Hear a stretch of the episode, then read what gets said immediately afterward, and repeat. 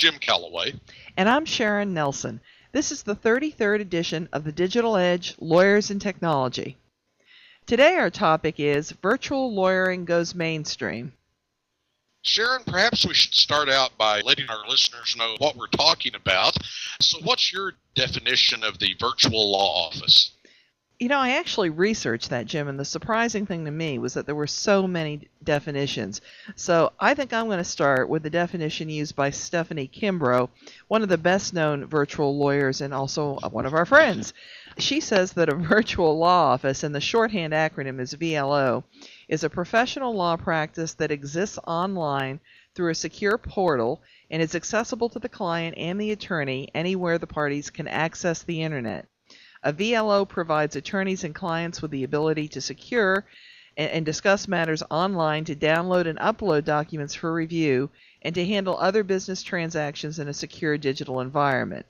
Of all the definitions that I read, I like that one the best. And I noted too that recently Stephanie updated her definition to make it clear that a VLO can be completely web based or it can be integrated into a more traditional law office model, which I personally think will also happen more and more often. And it's probably a very good idea to clarify up front that although you can run a VLO in a cloud, you don't necessarily have to do that. There are secure tools so that you don't have to use cloud computing if that's not something you want to utilize or you're nervous about. So, what do you think, Jim? Is a virtual law office for everyone these days? Well, of course not, but I do think that there are a lot of lawyers who might be interested in delivery of legal services over the web. I'm going to set aside for a second the fact that lawyers may have a traditional practice and have a, a VLO aspect, but the most obvious candidates for virtual law practices are lawyers who cannot practice law full time. It's hard to make money in a part time practice if you have full time lawyer overhead. And we lawyers are people and have family situations like everyone else. So a lawyer who has to care for an alien or elderly relative might want to set up a virtual law practice because of the lower overhead, but also because of the ability to fit their work around the family needs. A lawyer who wanted to stay home with small children but return to full time law practice when the kids were all in school might set up a VLO to serve a few clients, make some income, but with the primary goal of keeping their skills sharp for that return to practice. And then something I'm hearing more and more about young lawyers who thought they were going to get a job and didn't and don't have the financial backing or savings to set up a traditional bricks and mortar practice might see a VLO as the most reliable or realistic way to open a law practice. But VLOs are not just for part time lawyers. A very experienced lawyer might decide they were tired of dedicating more than half of their gross income to the overhead of a lar- large law firm. The Washington Post ran a story in March 2009 titled Recession Sends Lawyers Home Firms Trade Brick and Mortar prestige for a better business model, and they profiled a lawyer who left the firm DLA Piper to have a virtual law practice where he now does the same work for the same clients and significant savings to the client. Sharon, I kind of wonder how hard that decision was for his clients. same lawyer, same quality of work, no expensive building, lower cost of legal services. What do you think? I think it was a smart move for the lawyer and for the clients. and, and we'll provide a link to that story in the show notes. Sharon, I assume you are familiar with some other VLOs? You know, I've looked uh, so often these day, last few days as we were researching for for this podcast, and, and you just can't begin to enumerate them all because there are so many, and I'll talk about that when we get to a couple of statistics here. But a few who are very well known or have something unusual Stephanie Kimbro's Kimbro Legal Services. Uh, certainly, Stephanie has been at the forefront of all this. She's writing a book on the topic, uh, she has her blog on the topic. Uh, definitely one of the people who's, who's right at the cutting edge of all of this. Uh, we have Olia LLP, which has an attorney in Toronto and one in Washington. They deliver Washington state services together, including pro bono services. We have uh, your buddy that you mentioned to me, Chuck Newton, a, a Texas lawyer and would be king of the internet. And uh, he, he says he rides what he calls the third wave, the first wave was the agrarian revolution, which replaced the hunter gatherers. Haven't heard that term in a while. The, the second was the industrial revolution, and the third, the information age. And it, it's a lot of fun to read about Chuck and his law practice. And again, we'll post those URLs. There's also Field Fisher Waterhouse. I was really astonished to see that the United Kingdom branch of this law firm actually has a second life office where clients and prospective clients meet with an avatar of the firm's IP partner. Isn't that Wow. wild? And that- Second Life, for those of you who don't know, is a essentially an online community where people interact with avatars and, and a graphical interface. And, and there's a lot of business. I, I uh, saw a statistic that over thirty thousand dollars an hour is exchanged in goods for in real money for virtual goods. Yeah, so, something about that is upside down, but I'm not going there because I know it has its adherents. Jim, I, you mentioned before lower overhead and more flexible scheduling. What what other benefits of a VLO do you see? Well, uh, those are definitely the, the two big ones the uh, lower overhead, more flexible scheduling. But there's also the idea that you have a law license that is issued by state authorities, and you can now use this law license to serve clients all across the state instead of just in your local area. So I think that's one thing that people are doing. You know, Chuck's practice is uh, primarily dealing with stay violations in bankruptcy court and prosecuting people who violate the automatic stay. Well, there's a very narrow area, and if he just limited himself to one one city, he probably couldn't make a full time practice out of it. So I see I see a lot of this this of de- developing expertise and and just and being able to do it all across the state. And then I also see the idea of just doing some kind of routine consumer practice where mainly what you're going to do is uncontested things and and document drafting for clients. And we know there's a huge need in that area if we can get the uh, cost down low enough that consumers can afford it. What other benefits do you see, Sharon? Well, I think they're more convenient to clients who pretty much are beginning to live online. I'm not sure how many of us have real lives anymore, but certainly we go online as a first choice. We don't use the yellow pages anymore. We simply go online and search, and that's that's how people are looking for legal services as well. So we kind of have to be there. And and to return to what you said, Jim, you're very flexible in a VLO. If you've got an internet connection, you've essentially got your law office. I know I have a friend who's got a cabin in the Blue Ridge, and he just goes out there sometimes to look at the mountains. And if work comes in on the computer, he deals with it. But you know, most of the time, he's just getting to enjoy his mountains. And I'm envious just talking about him because that's not what happens to me. So it's really a boon for work-life balance, I think. Uh, I raised uh, three daughters in the old-fashioned environment and practiced law as a solo before the days of VLOs, but I can tell you that it would have been perfect for me back then had VLOs then existed, which unfortunately they did not. Certainly in today's world, an online presence can expand your client base, and we have some stats about that that I'll, I'll give you later. Even getting money can be simpler because you can accept online payments, even recurring payments by agreement. That certainly helps with the cash flow. And I think it makes VLOs make the uh, leveling the playing field probably something that happens a lot and makes them more competitive. On the darker side, and there are some cons, it's, it's harder to have a relationship online. You know, that little smiley emoticon is just not the same thing as a real smile. And knowing your client personally in the past has often meant a, a, loyal and lifetime relationship with that client for all their legal matters. So these fast online transactions, they're not really as conducive to client nurturing. So I, am kind of guessing that this is best suited for high volume, low customization work. I, I just can't imagine complex litigation being VLO work, but then I've been wrong before, and so maybe that's what will happen, and we'll get there. What do you think, Jim? Well, I, I, do think that there are some detriments. It would, for the lawyer, it would tend to be very isolating, perhaps even more so than the law practice, which is generally, I think, if you're doing complicated things, uh, fairly isolating. And I do believe that there are some lawyers who have trouble focusing, and the internet is certainly a place full of many distractions. And so, uh, working, you know, that's a problem for some lawyers. I also think that one would really have to be very self motivated and very disciplined and, and, and wake up every morning with a schedule and, and plans that you wanted to do and goals you wanted to accomplish that day.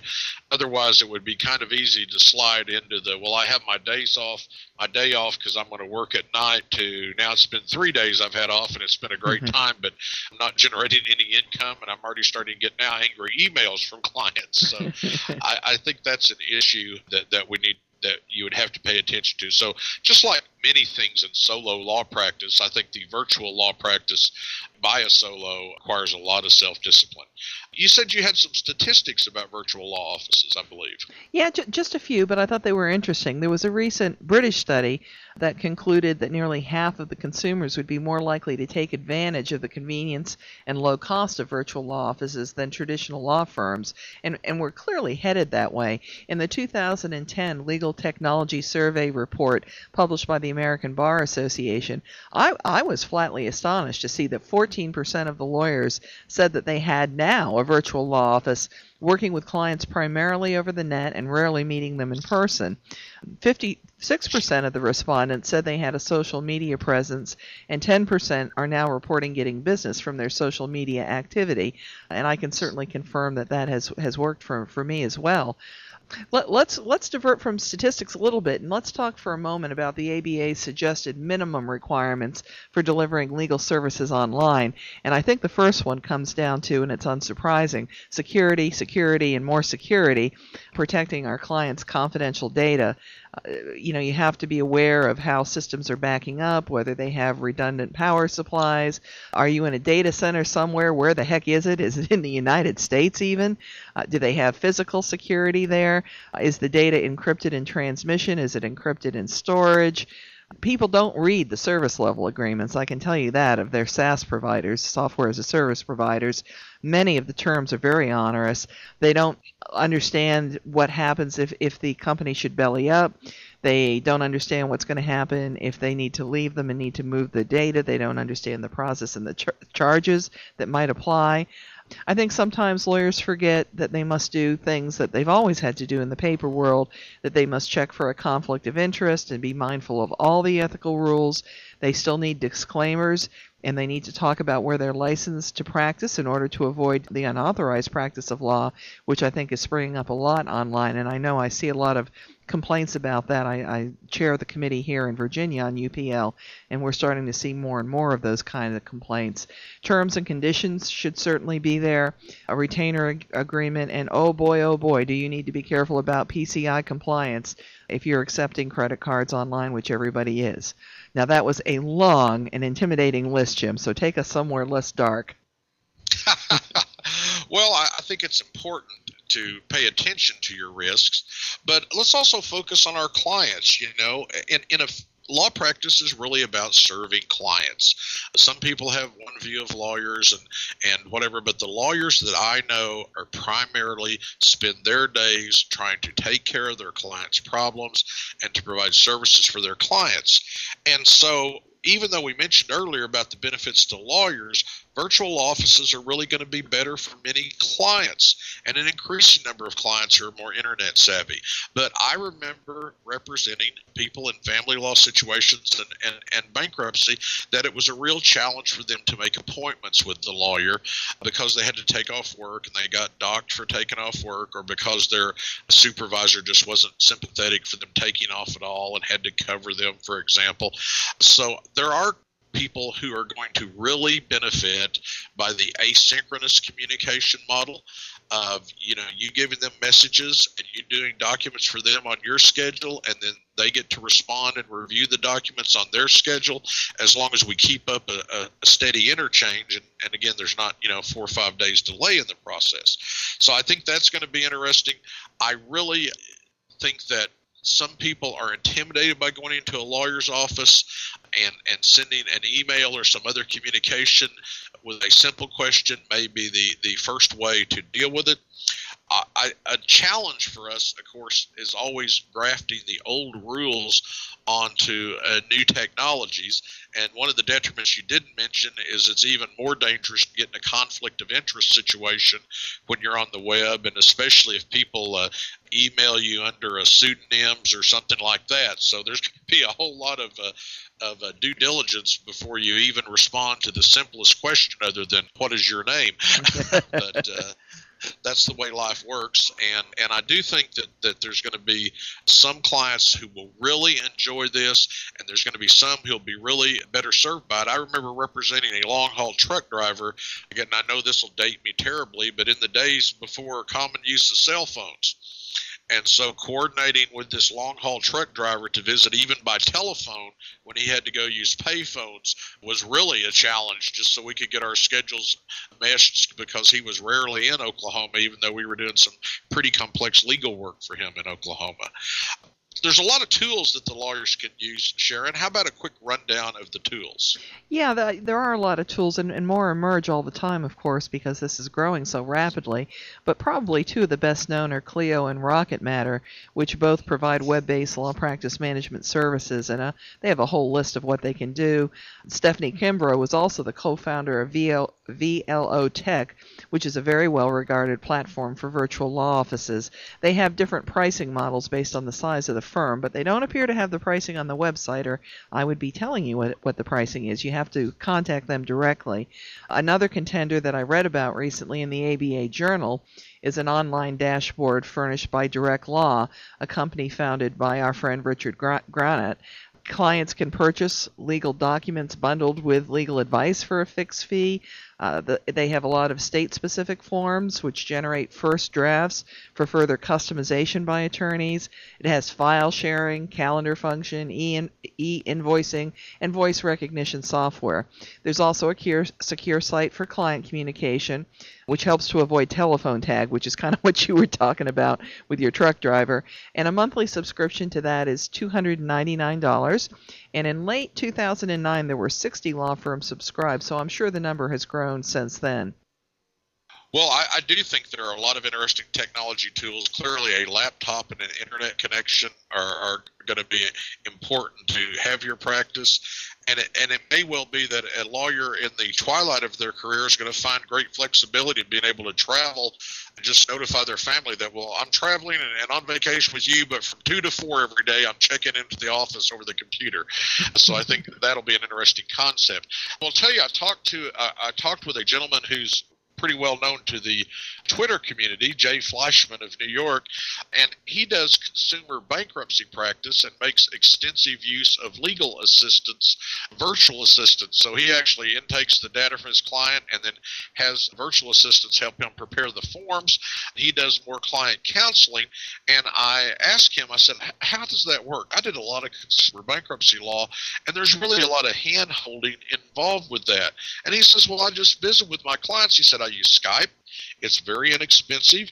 And when my clients want to talk to me, we make an appointment. When it becomes time for the appointment, they go to their computer. I call into their computer using Skype. I have a webcam so they see my smiling face on the screen. If they have a webcam too, I can see them, but that's not really the point. And so there's it is more personal than just an avatar. They see Jay talk to them and nod his head and answer their questions. It's not really as big an interruption as home as you might think because it's almost just like taking, you know, even if you do evening appointments, it's just taking 20 or 30 minutes off to have a quick phone call and then you're you're back to work. It's not like you know taking off in your personal time to fight with another lawyer or something.